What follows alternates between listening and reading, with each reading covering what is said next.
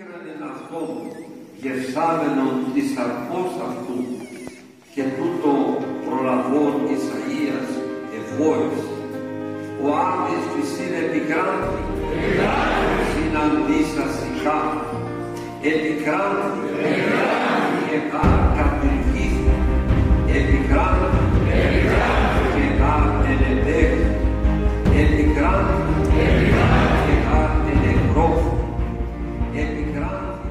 You're listening to Vexed, a program on the Ephesus School Network.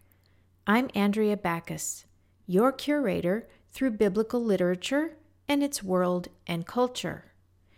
Just as a museum curator selects, acquires, cares for, repairs objects, and discovers frauds and counterfeits, I'll be sifting through our world and culture for examples to help us better understand the biblical text.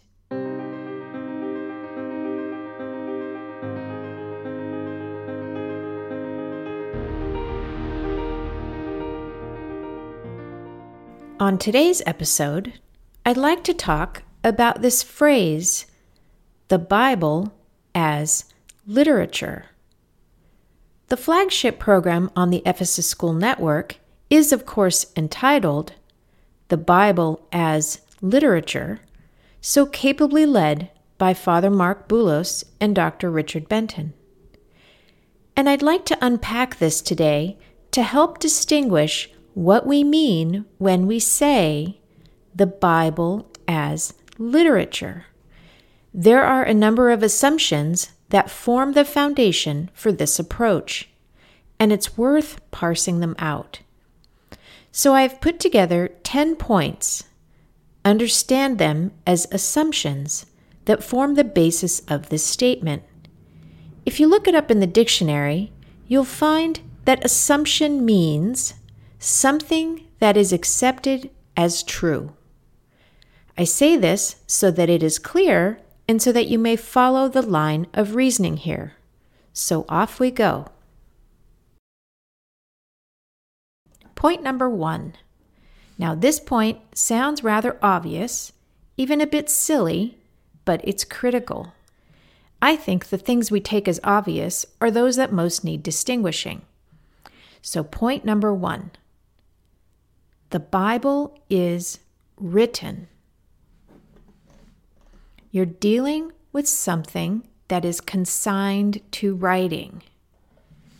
This is a more weighty matter than it first seems. What do I mean? I mean that its content, its message, has been deposited and confined.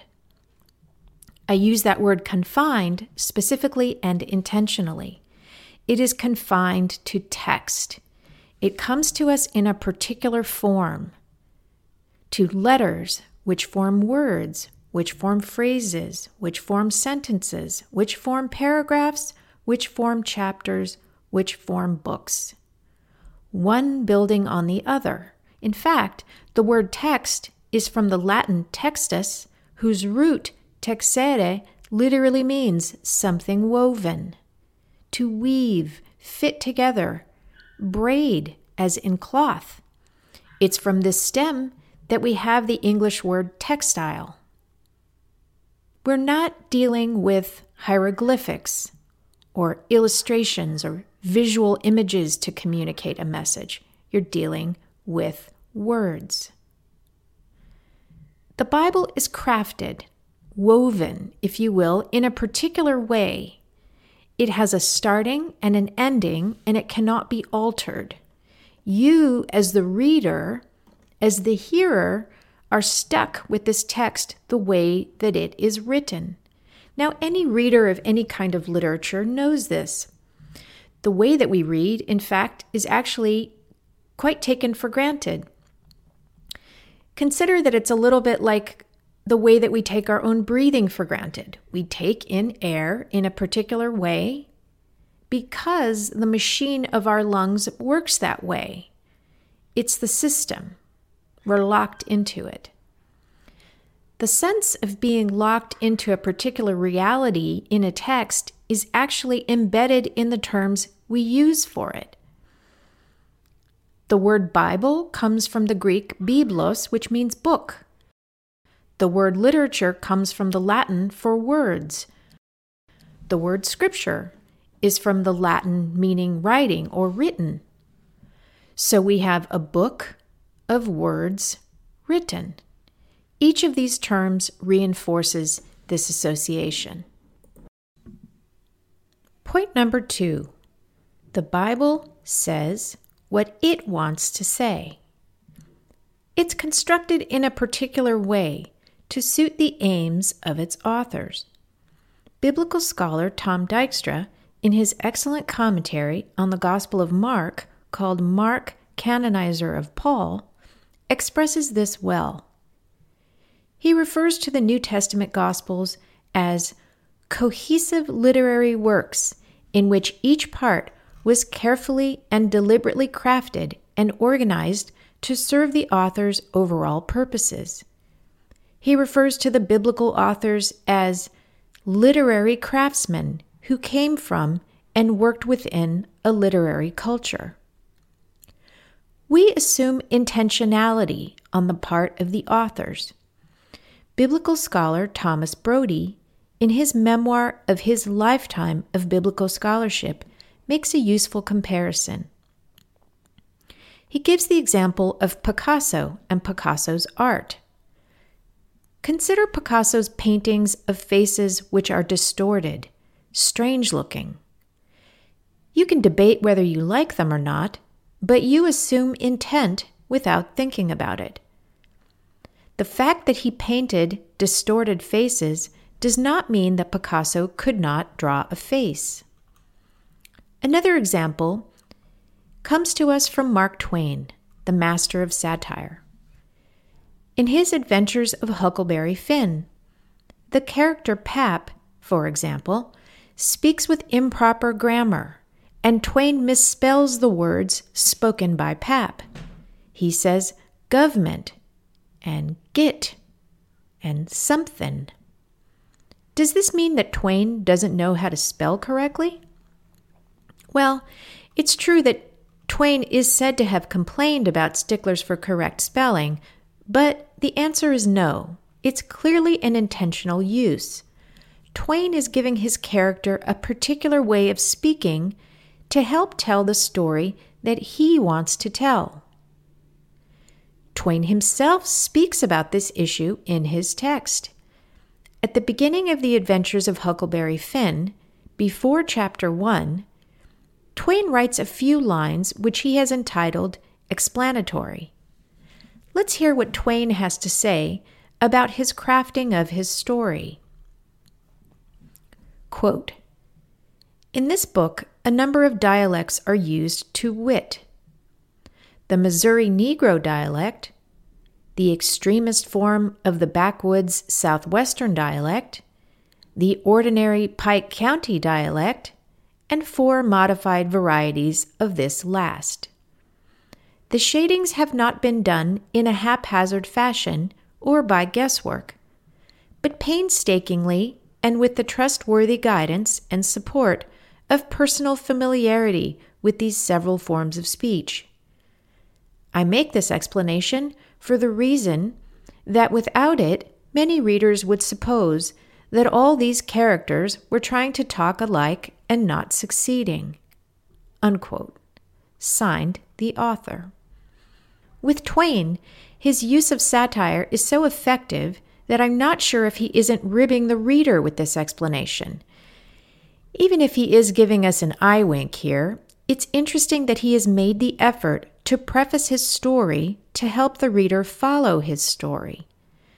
Twain has full control. He is telling his story his way. And that's the point.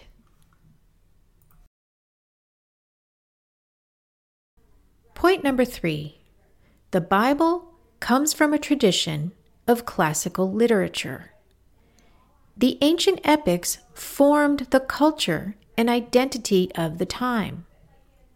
If we take a look at the first century AD, for example, and the cultural setting in which the New Testament books were written, we can hear the influence of the ancient epics. Dennis MacDonald is a biblical scholar whose work I follow.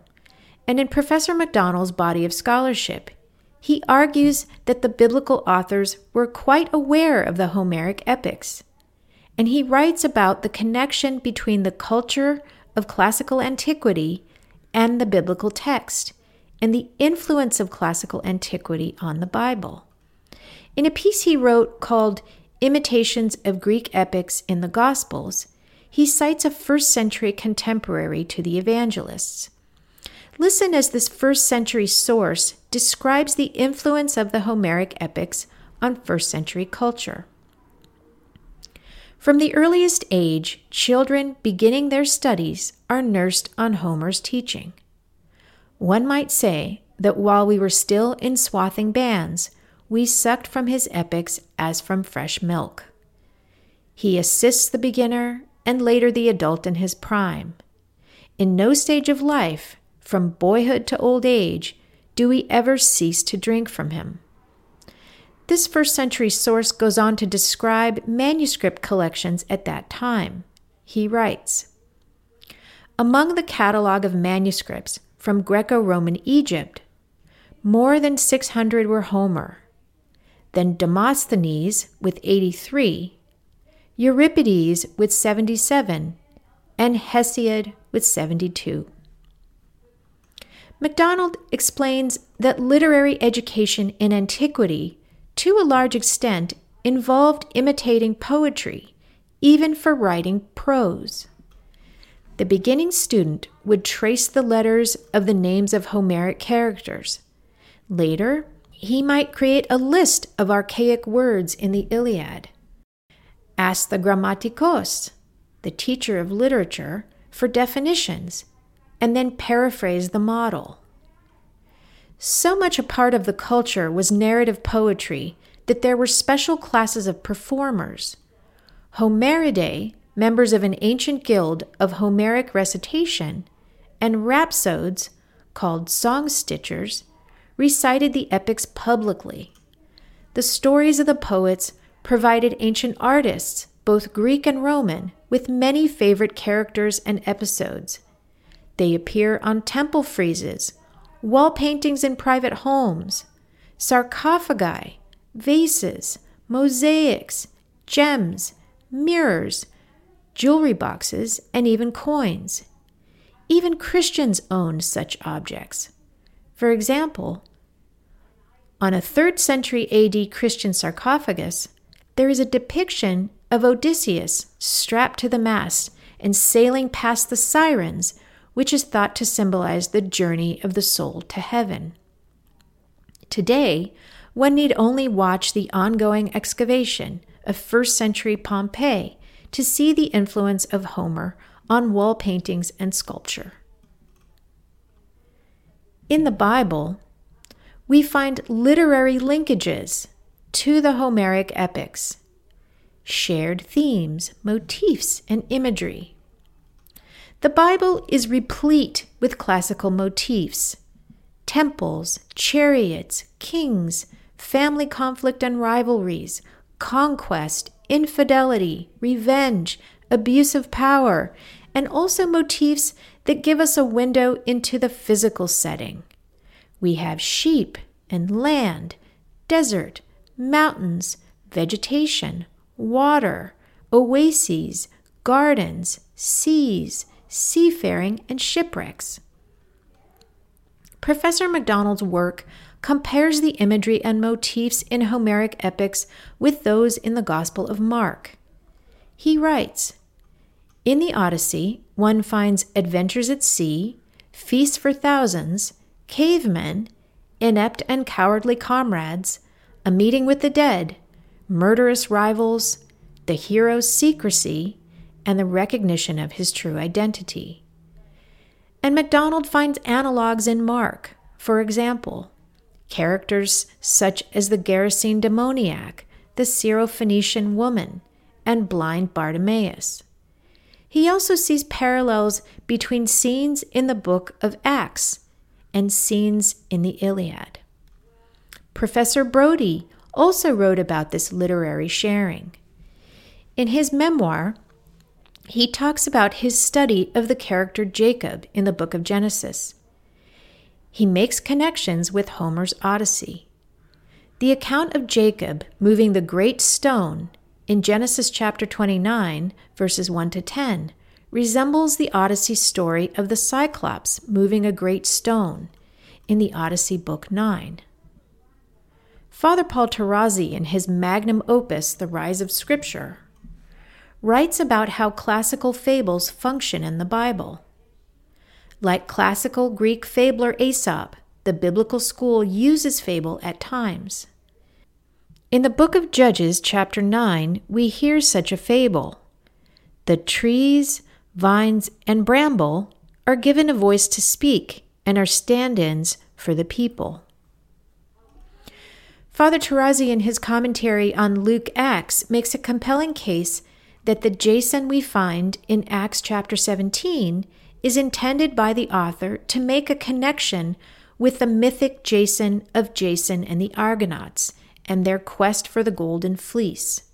Father Tarazi writes It is quite appropriate for Luke, when speaking of a mission among the native Greek people, to convey his message using elements from Greek mythology that he can assume are well known to them. As the Old Testament writers before him used terminology common among ancient Near Eastern peoples to describe the effects of God's prophetic word. Luke also communicates with his audience in their own language. Point number four.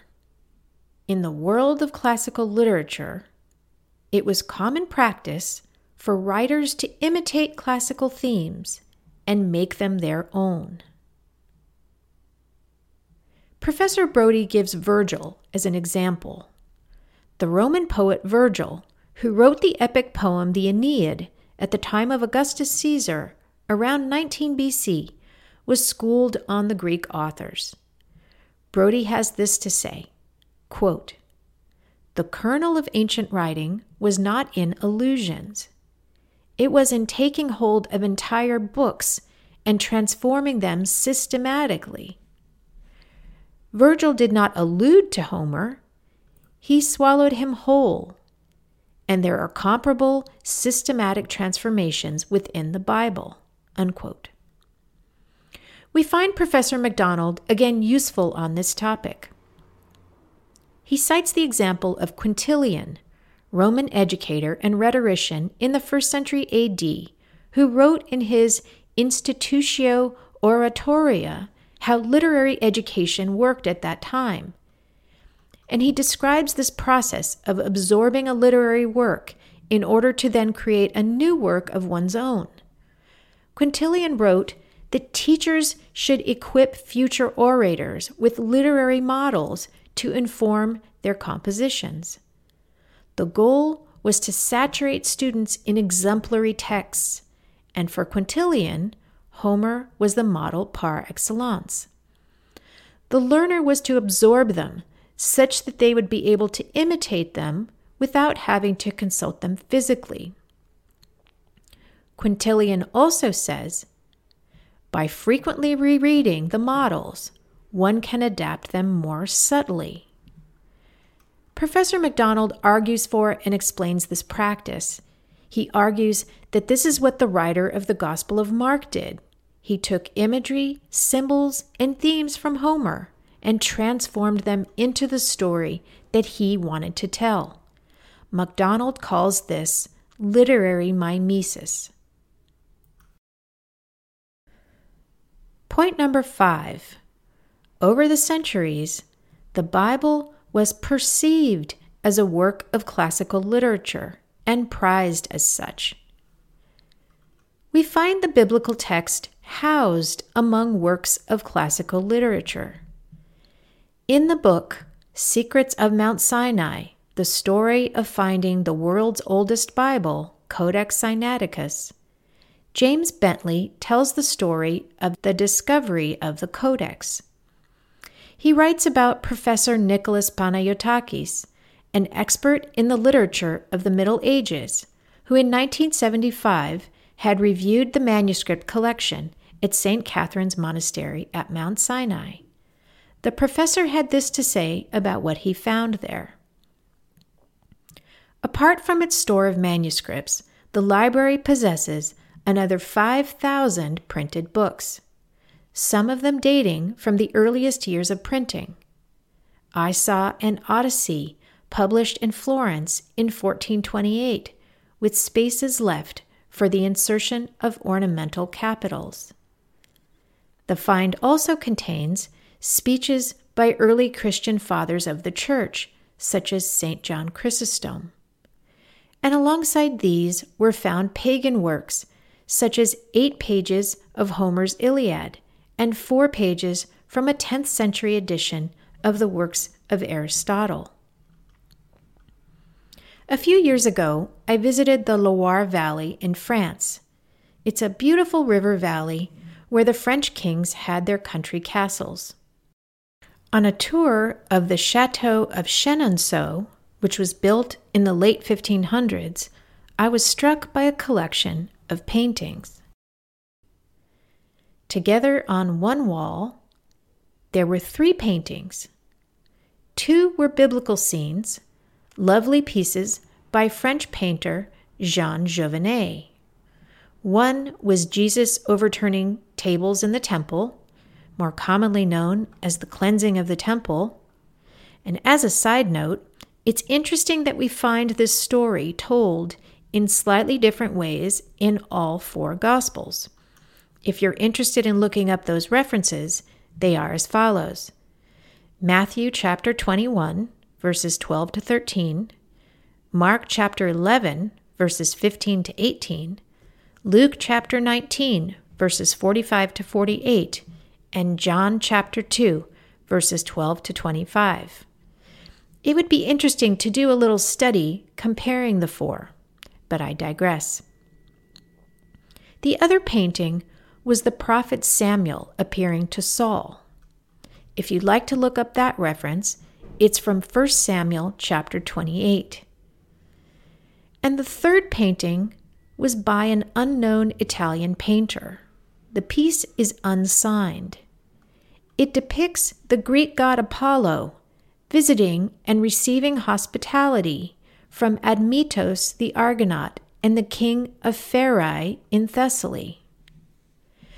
Two things stuck out for me. The first is that they were all painted in the same era, the 17th century. And the second is that they were all mounted on the same wall. Of course, I can't know how the paintings and decor may have been moved around over the centuries. But it seems to me that it makes a statement about how classical literature was perceived. The Bible and Greek mythological themes were both cultural touchpoints and sources of inspiration. Point number six the Bible is a long story. The Old Testament alone is longer than the Iliad and Odyssey combined. In Father Tarazi's Rise of Scripture, he points out that there are 593,493 words in the Old Testament, the shorter Hebrew canon, compared with 269,183 words in both the Iliad and Odyssey. Point number seven you have to deal with the fact that it's a long story. You, as the reader, as the hearer, submit to the story. Your submission to it is assumed. You wouldn't, for example, read one chapter of the Harry Potter series or even one volume of the Lord of the Rings series and then claim to know the story. Similarly, when you watch a movie, you suspend judgment in order to follow the story. An example that came to mind for me was remember that movie back in the 90s, The Sixth Sense? It was a psychological thriller, and I found myself intrigued and drawn in by the story, and I thought that I understood what was going on. But then it wasn't until the very end that the story is fully explained and complete. And it was at that point that I realized that I had gotten it all wrong.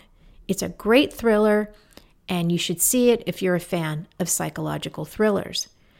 Now, turning to an ancient source, Quintilian, first century Roman educator and rhetorician I mentioned earlier, wrote about how to teach children the classic texts. He calls the classics literary models, and he advocates not only frequent reading and rereading, but he writes that these works are not to be studied merely in parts, but that children must read through the whole work from cover to cover and then read it afresh. I was stunned when I came across this. This is what I'm talking about. You also have to submit to the biblical story from cover to cover, long though it may be. Point number eight the Bible is a unity, it has an internal consistency. The Old and New Testament are one book, and the books are put in a particular order. So we have a long story that starts with Genesis and ends with Revelation. Point number nine the way something is written tells you something valuable about what the author wants to say. Recall earlier I said that the Bible comes from a particular tradition of classical literature. You might call it its literary context. Professor Brodie wrote about this issue, and he offers an analogy that's useful in understanding this point. He writes If a newspaper announces cheap flights to Mars, it's important to note whether the advertisement occurs in the travel section or in the cartoon jokes page. Clarity on the literary factor is rule one. The Bible is not ordinary writing. It is neither comic strip nor obituary. It's an epic instructional story. This is the literary context we'll be talking about on this program. Point number 10 The purpose of this instructional story, as with all good classical literature, is to teach. We know from the biblical text itself that its purpose is to teach the hearer something. It is instruction whose purpose is to impart instruction. The great classical epics shared this purpose, and this is well known. You might be familiar with the Great Courses series, you can find them online. In the course on the Roman Empire, Professor Gregory Aldrete expresses this very point about Livy's history of Rome. He says, Livy's history of early Rome is filled with incredible stories of legendary heroes such as Mucius. He's referring to Mucius Scaevola here. And many of these figures are now regarded as belonging more to the realm of myth than of history. Nevertheless, these stories of early Roman heroes were repeatedly told to Roman children by their parents. While ostensibly presented as Roman history, these tales served a much more important purpose than simply informing children about the past. They were also a way of inculcating Roman values in the next generation of Romans and of giving them a stronger sense of community and group identity. They provided role models and defined expected standards of behavior and morality. in this context, whether or not the stories were strictly true is less significant than the didactic purpose that they served. Tom Dykstra, again in his commentary on the Gospel of Mark, explains the Bible's didactic purpose this way. He writes Scripture is not read simply so that the reader might become more knowledgeable about something or to learn the truth about something in order to satisfy curiosity. It is read with a view to finding out how God decrees that one should live, think, and behave. So ends the 10 points. There are a number of other points, and perhaps we will explore them on a future podcast. That's all for now. Until next time. This is Vexed.